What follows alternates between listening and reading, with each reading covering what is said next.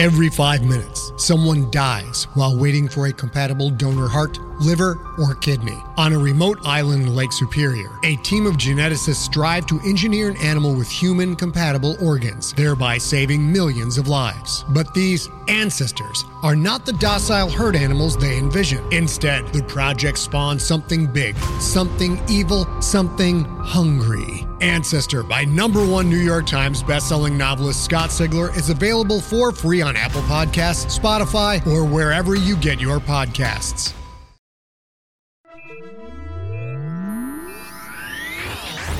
Lightspeed. Hello, and welcome to the Lightspeed Magazine Story Podcast. I'm your host, Jim Freund.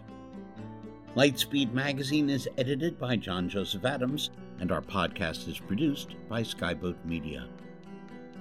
Today's story is Goodnight Earth by Annie Bellet, narrated by Emily Rankin. Annie Bellet is the author of The Twenty Sided Sorceress and the Gryphonpike Chronicles series. She holds a BA in English and a BA in Medieval Studies, and thus can speak a smattering of useful languages such as Anglo Saxon and Medieval Welsh. Her short fiction is available in multiple collections and anthologies. Her interests besides writing include rock climbing, reading, horseback riding, video games, comic books, tabletop RPGs, and many other nerdy pursuits. She lives in the Pacific Northwest with her husband and a very demanding Bengal cat. Find her on her website at anniebellet.com. That's A N N I E B E L L E com. And now, buckle up. We're going to light speed. Good Night, Earth by Annie Bellet. Karron leaned over the rail of her boat, the Tarik, and watched the meteor shower from its reflection in the river below. The bright streaks of light looked like underwater fireflies, and the ring more like a soft blue disk, a monochromatic rainbow that ruled their lives in constant reminder of how broken the world was. Water, water everywhere, she murmured to herself, the words half forgotten. Something she'd read in the Covenant archive a world and lifetime ago. The Tarik rode low in the river as it tacked up the Missip shoreline. She was a smaller boat, fifty feet, and built with a shallow draft for sailing rivers and canals. Usually she carried only Karron and Ishim, and whatever cargo they'd bartered for or bought, or stolen. The ship wasn't equipped to handle six people on board. Karron glanced at their passengers where they huddled on makeshift beds around the steam stack toward the aft of the ship. A man and woman, giving what were probably fake names, and two kids. A week ago now, they'd appeared on a small dock upriver from Lewiston asking about getting around the Covenant checkpoints between Lewiston and Ria, a good two week journey if they did it straight. No papers for the kids, the woman, Jill, said. Plausible enough story, and their Covenant coin would spend all along the river. The 30 gallons of pure water they'd offered as bonus had decided it. Karron and Ishim would smuggle the four up to Ria, where Nolan, the man, said his parents and jobs were waiting. In the pale earthlight coming off the ring, Karron could almost make out the little family's faces. The adults appeared asleep under their blankets, but the two kids were awake, their dark eyes glinting. Oni, the boy, was supposedly seven years old, and his sister Bee was four. They were well behaved, the two kids creepily so. Quiet as fish, and as nimble as Button, the ship cat. Karron bit her lip, glancing to the fore where Ishim stood, keeping the ship steering smoothly through the dark water. She hadn't told him her suspicions about the children. What she thought was impossible, and she knew as well as he that even if she was right, there was nothing she and Ishim could or would do about it. She'd always been too curious. Her instructors at the academy had always said so in varying tones of annoyance or amusement. Curiosity killed the cat, she thought, turning over the phrase in her mind, a phrase from the old times, before the ring, before the sky broke and war came to the world. Satisfaction brought it back, she whispered. She had to know. Creeping over the deck, the shush of wind in the mainsail and the lap of water against the hull covering any sound she would have made, Karron approached the sleeping passengers. She brought her finger to her lips and saw both children nod. The adults to either side of them didn't move, apparently both actually asleep. She knelt in front of Oni and reached for his head. He didn't flinch, didn't even seem to breathe as she slid her hand around the back of his neck and felt the base of his skull. The hard knot was there, distinct and familiar beneath her trembling fingers. Oni reached up and touched her arm. Karron bent her head and let him feel her own knot for himself. Bee's tiny hand replaced Oni's. Not your aunt and uncle, Karron whispered, her mouth moving but hardly any sound coming from her throat. The kids would hear her if they were like she was. No, Oni whispered back. Help us? How? Kill them. They are going to sell us. She shook her head.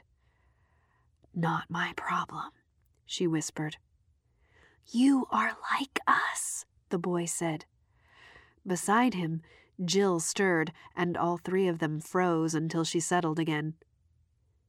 Not any more. Karron lied.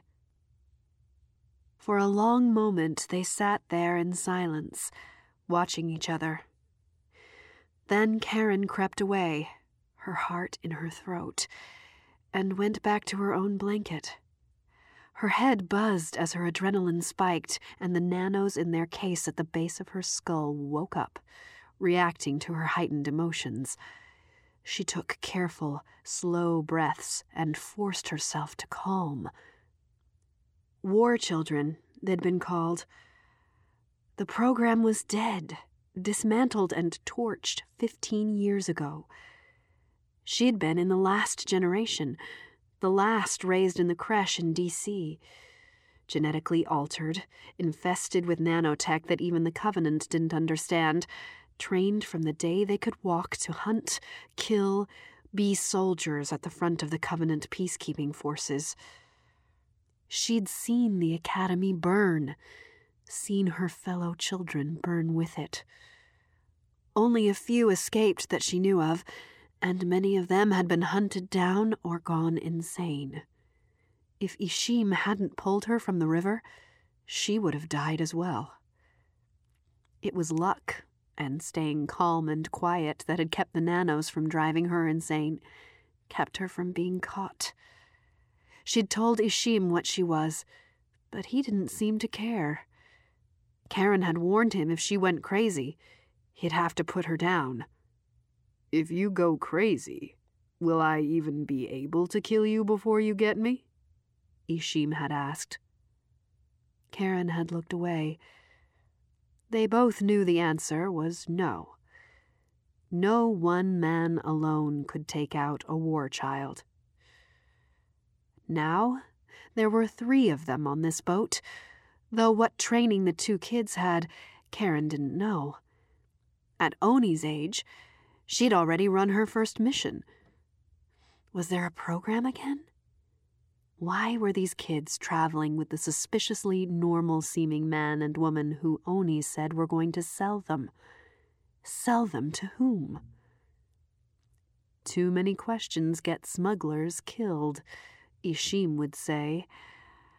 Karron stared up at the ring and pushed the questions away as stones fell out of the sky flamed bright, and died away.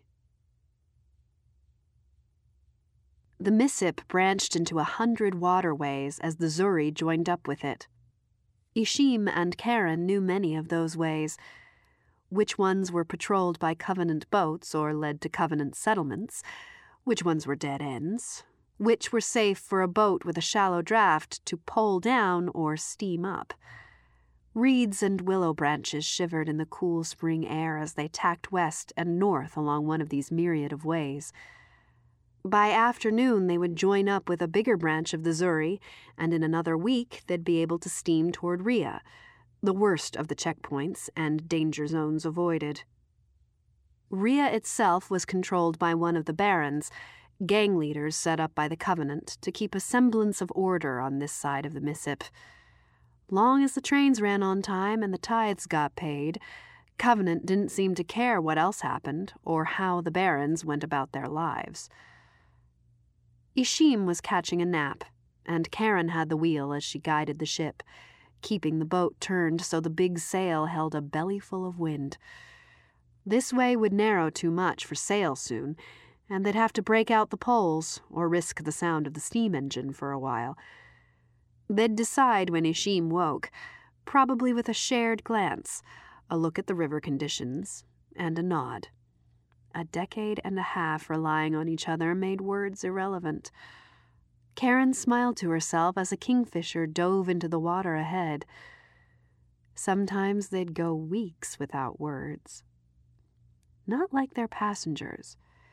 Nolan and Jill talked to each other a lot, and sometimes attempted to engage Ishim or Karron in small talk, more and more as the days went by. They said idle things mostly when they spoke to each other, they used Esper instead of Covenant. Their accents in that tongue put them from the south, maybe from as far as Nolans. She and Ishim never sailed too far south.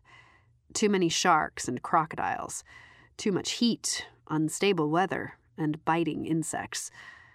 Too many Covenant peacekeepers. The north was safer. Nolan had insulted Karron and Ishim the second day in Esper, calling Ishim a night pig and Karron his little white slut. Ishim didn't speak Esper, and Karron had decided not to respond, curious as to why the man went off on them with such a pleasant tone and a smile on his face.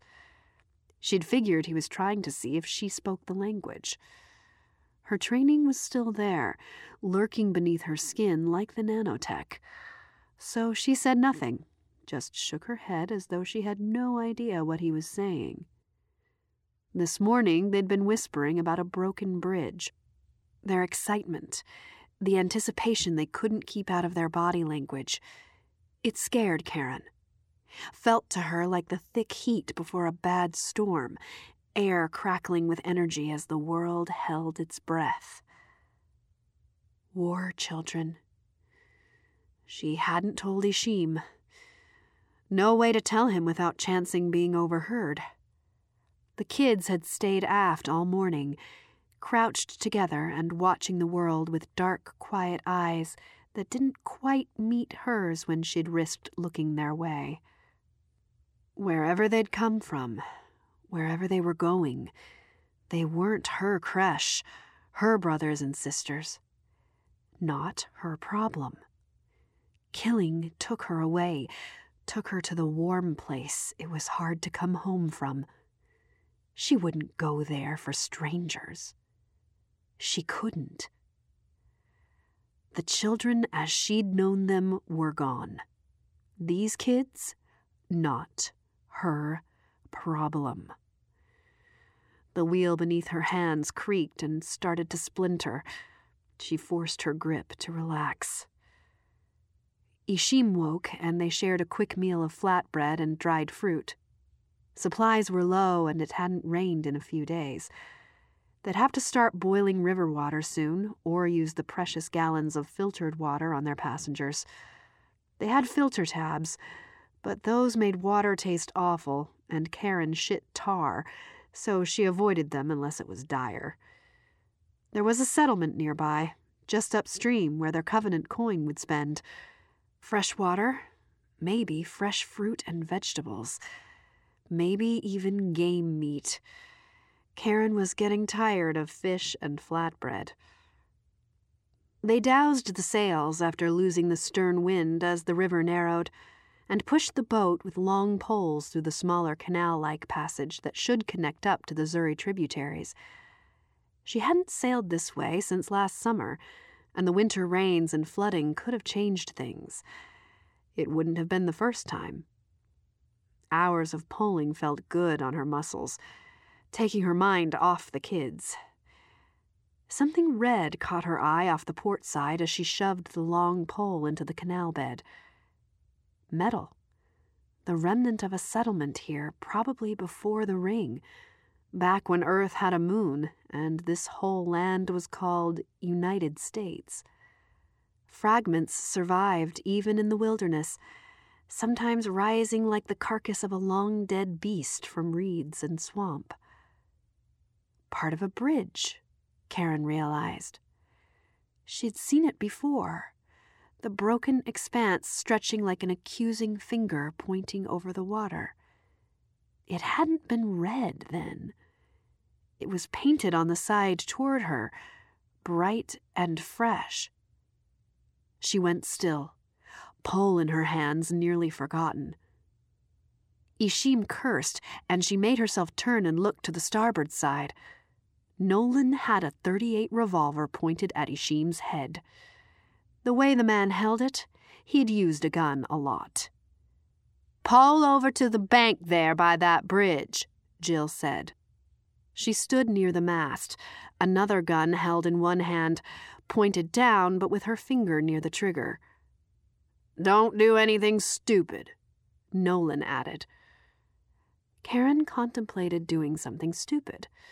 The nanos in her head were angry insects begging to be let free. They buzzed through her, little twitches of muscle and thought which she had tried to euthanize with time and quiet jam the pole into the river, shove the ship hard right, grab the gaff two steps four, take five steps, remove gun from man, throw gaff and rope at woman, take gun, kill, two shots. She ran it in her head ten different ways. Every time, Ishim had a high chance of being shot before she got to the man. She had a high chance of being shot, too, but a bullet or two would only piss her off, not take her down. The kids stayed aft, crouched on a blanket, staring at the deck. No help there. Ishim caught her eye and shook his head, his graying braids swinging with the movement. Karron pressed her lips together and nodded. She would wait then. Wait for the passengers to screw up. Humans always screwed up. They poled over to shore. The hull ground into the reeds, and Jill threw a rope up onto the broken bridge. A man rose from above and caught it, tying the ship off. Two more men made their way out of the brush and slogged into the shallows. Lower the ladder. This is where you get off, Jill said, motioning with her pistol. Covenant gun, the pointed cross clearly stamped on the barrel. I am not leaving my ship, Ishim said. He folded thickly muscled black arms over his chest, chin up. You want to go somewhere? We'll take you. But I do not leave my ship. She and Ishim had checked all the bags. They'd made Jill and Nolan stand while they patted them down, too. Where had they hidden the guns? Karron looked back at the kids. They hadn't checked them. Stupid of her. She should know how dangerous children could be. He hadn't told her the night before. Karron wondered if the boy would have, if she'd agreed to help. He hadn't said a word, because he knew the man and woman would force her hand if they had guns. It was how a war child would think what she would have done in his place. Oni caught her eye now and mouthed a word of apology, looking decades older than seven. Bee clung to him, staring at the planks, her knuckles white where she gripped Oni's shirt. There was a gun on the ship, next to the steam engine in a hidden compartment. Fat lot of good it would do her now. She had a small knife on her belt. Knife in a gunfight. Not so good either. All scenarios led to Ishim being shot before she could fight back. Her mind buzzed, her blood singing the song of death, the song of war.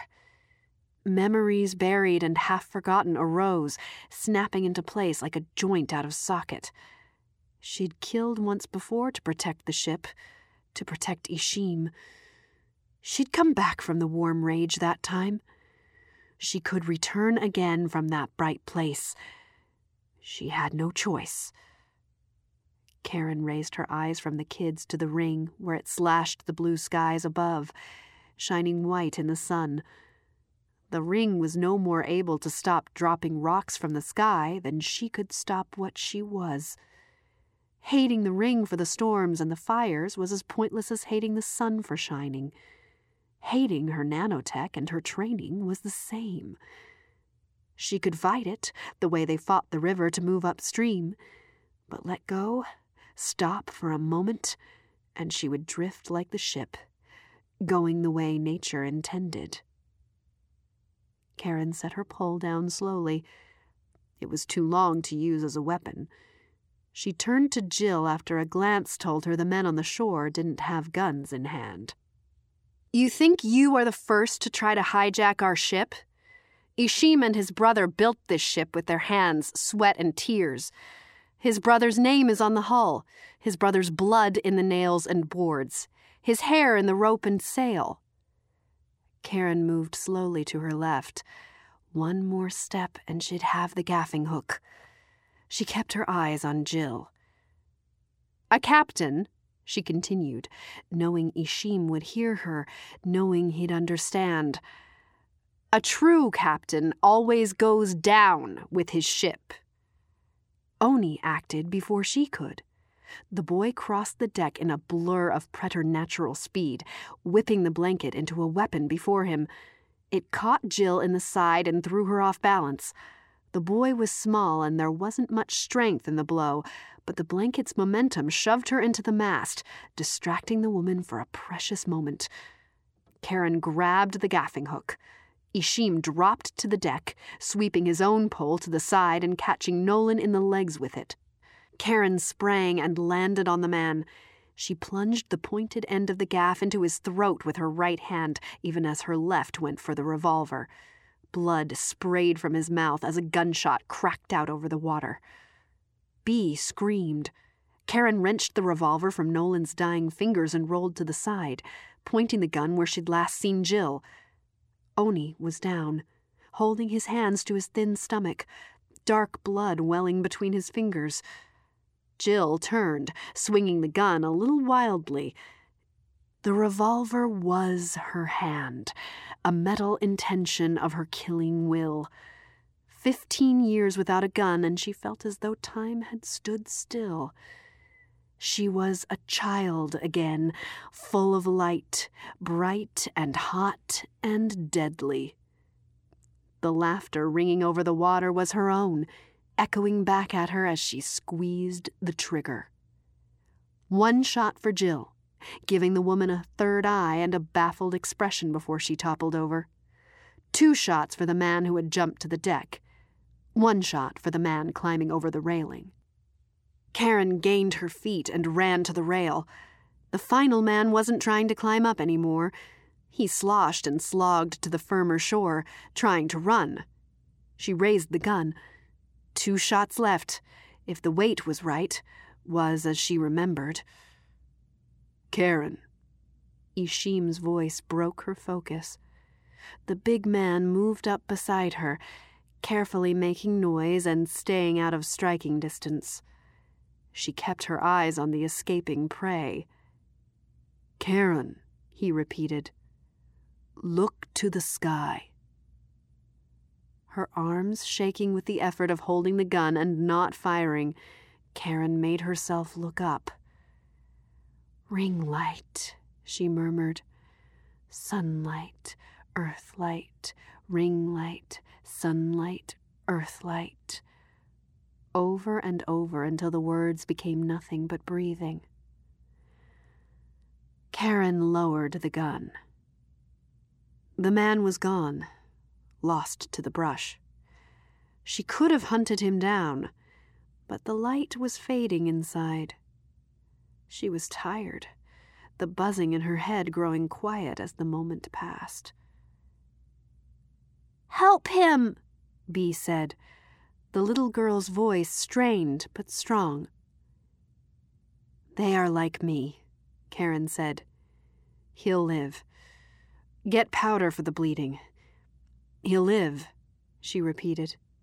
He is like me. Ishim went for the first aid kit. Karron went for the bodies. She cut their throats before she hauled them over the side, shoving away her aroused, visceral reaction to the salt and copper scent of blood. They'd have to scrub the boards. The blood would stain. The coin would buy paint to hide the stains. Karron kept her thoughts flowing, simple, calm thoughts. Lists of things to do. She ignored the kids as long as she could, getting the boat unhooked. Oni would live. Ishim would help him. Oni slept in a pile of blankets, Bee holding his hand. Ishim and Karron didn't speak, just pulled further up the channel. They would skip the settlement. You'll need a good meal, she said eventually, as the sun set and painted the ring orange and pink. There's an inlet ahead. I can hunt. I'll hunt. The rabbit was slow and fat on spring grass. Karron used a thrown rock to bring it down. The hard earth beneath her feet felt strange as she made her way back to the river. Ishim had brought the kids down off the ship and started a fire on the driest bit of land they could find. Oni's color was better, his eyes bright and clear. You could have told me about the guns, Karron said as she quartered the rabbit into the small kettle before adding precious pure water to the stew. You wouldn't have helped us, Oni said. You knew? Ishim said, looking at Karron, making it clear he was talking about the kids, not about the guns. Only last night. They weren't our problem. She lifted a shoulder in a half shrug. Smugglers and questions, right? We're your problem now, Oni said with the kind of smug smile only a child used to being the smartest person around would wear. And where do you expect us to take you? Ria? That's where we've been paid for. Ishim looked at Karron and shook his head with a small smile of his own.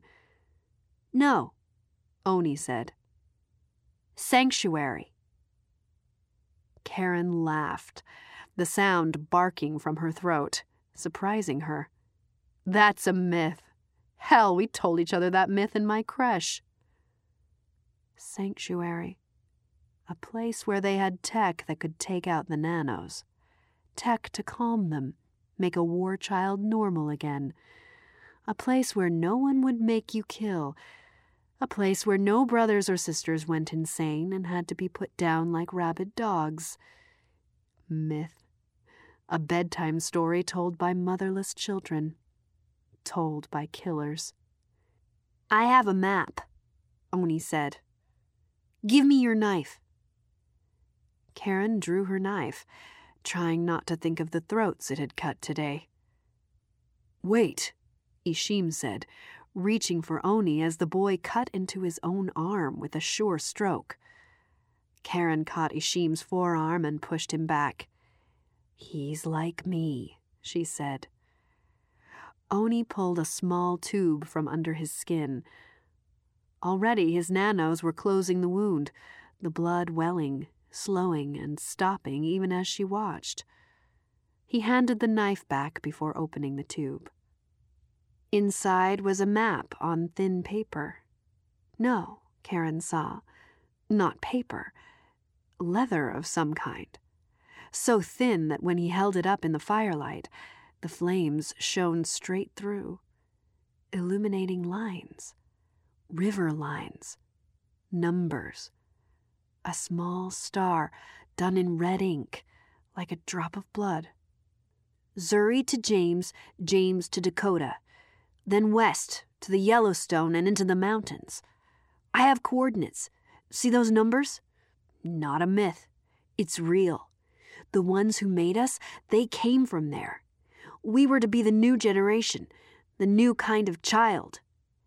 I am Eve, Bee added. I hate being Eve. Want to be Bee. Bees can sting. Jill and Nolan were from Sanctuary? Ishim asked. Karron was silent, still staring at the map, holding her breath, trying to decide if a legend could be real. No, they worked there. I don't know what happened. Funding dried up. The Covenant doesn't want more of us, I guess. They ended the program and we were supposed to be destroyed. Karron tore her eyes from the map and looked at Oni. History repeats, she said softly. Marta, the woman you call Jill, she stole us, said a baron would pay for us. She killed the others, but not before Sandy, the woman from Sanctuary, gave me the map and told me how to find it. Oni leaned back against the piled blankets with a pained sigh and carefully rolled up the map. The stew started to boil over. Karron turned away from the kids, from the map to an impossible place, and settled for dealing with dinner. Later, her belly full of spring roots and rabbit, she stood at the edge of the river, watching lights smear across the darkening sky. Ishim came up beside her, making no attempt to hide his approach. Do we take them to this place? he said. Tarik is yours, Karron said. She turned and looked at her friend. Her real words were unspoken. Don't make me decide. We've been on the river a long time, Ishim said. Drifting up and down, been a long time since I did anything but sail with my grief and try to outrun memory. We are alike, Karron said, her mouth twisting into what felt like a smile, at least on the outside. I like the river. Sanctuary is a dream, nothing more. Maybe it is time we stop drifting, Ishim said with a too casual shrug. Can't just leave two kids on their own. But if you don't want to go, we'll set them down in Ria. That boy is as smart as ten men. He'll figure his way and take care of his sister. She nodded and looked back to the sky as Ishim moved back toward the camp. Karron walked to the very edge of the river. Water soaked through her boots, her toes going numb as she stood on the muddy bank. Oni and Bee. Children like she had been. Like she still was, in the bright moments she couldn't quite seem to escape. Water, water everywhere, she murmured. Bending low, she dug her fingers into the mud and squeezed feeling the gritty earth slide over her skin. Sanctuary meant healing, meant being free of insanity, free of the things in her head. Myth. Myth, like war children, were becoming a myth. Another generation, and they'd be as forgotten as most of the texts and histories from before the ring as much legend as the archive was legend, as the great wars would become in thirty or fifty more years. Ishim was right. She had been drifting on the river, but now she had a brother and sister again. And they had a map. a map to a dream.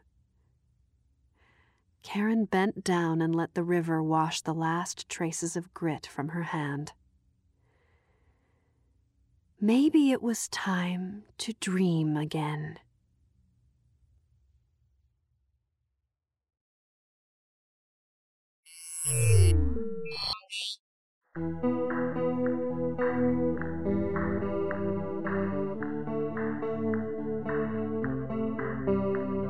Welcome back. You've been listening to Emily Rankin reading Goodnight Earth by Annie Bellet. We hope you enjoyed it.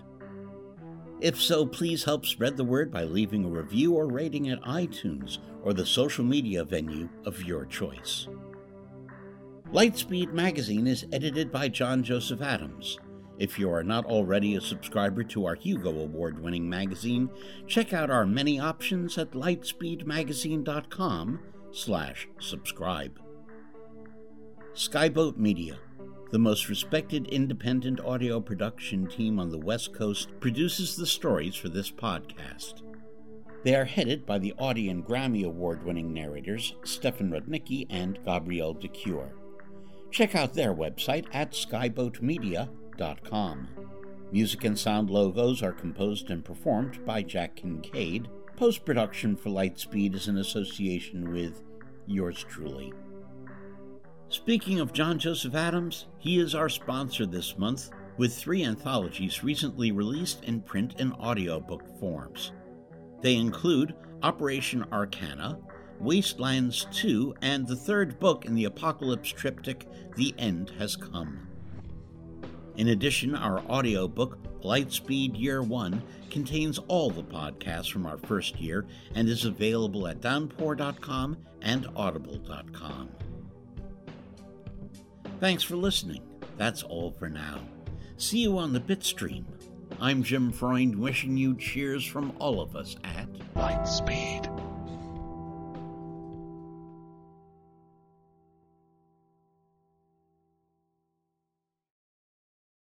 Hey there, this is Justin Bartha. I made a funny new podcast, King of the Egg Cream. It has the greatest cast in the history of podcasts with actors like Lewis Black, I'm torn by my feelings for two women. Bobby Cannavale, You can eat it, or if someone hits you, you can put it on your cut. Melanie Lynskey, I wonder what these marvelous things are that look just like boiled chicken feet. Jason Ritter, I can break things and pick locks and kill people. Michael Stuhlbarg, The whole point is to inspire people that they should make themselves better. Ari Graynor, No, don't whet its appetite. What are you, an idiot? me, Justin Bartha, That's not just any egg cream, that's a Lemke's special. and all narrated by the hilarious Richard Kind. This is the story of Harry Dalowitz and how he rose from nothing to become New York's King of the Egg Cream.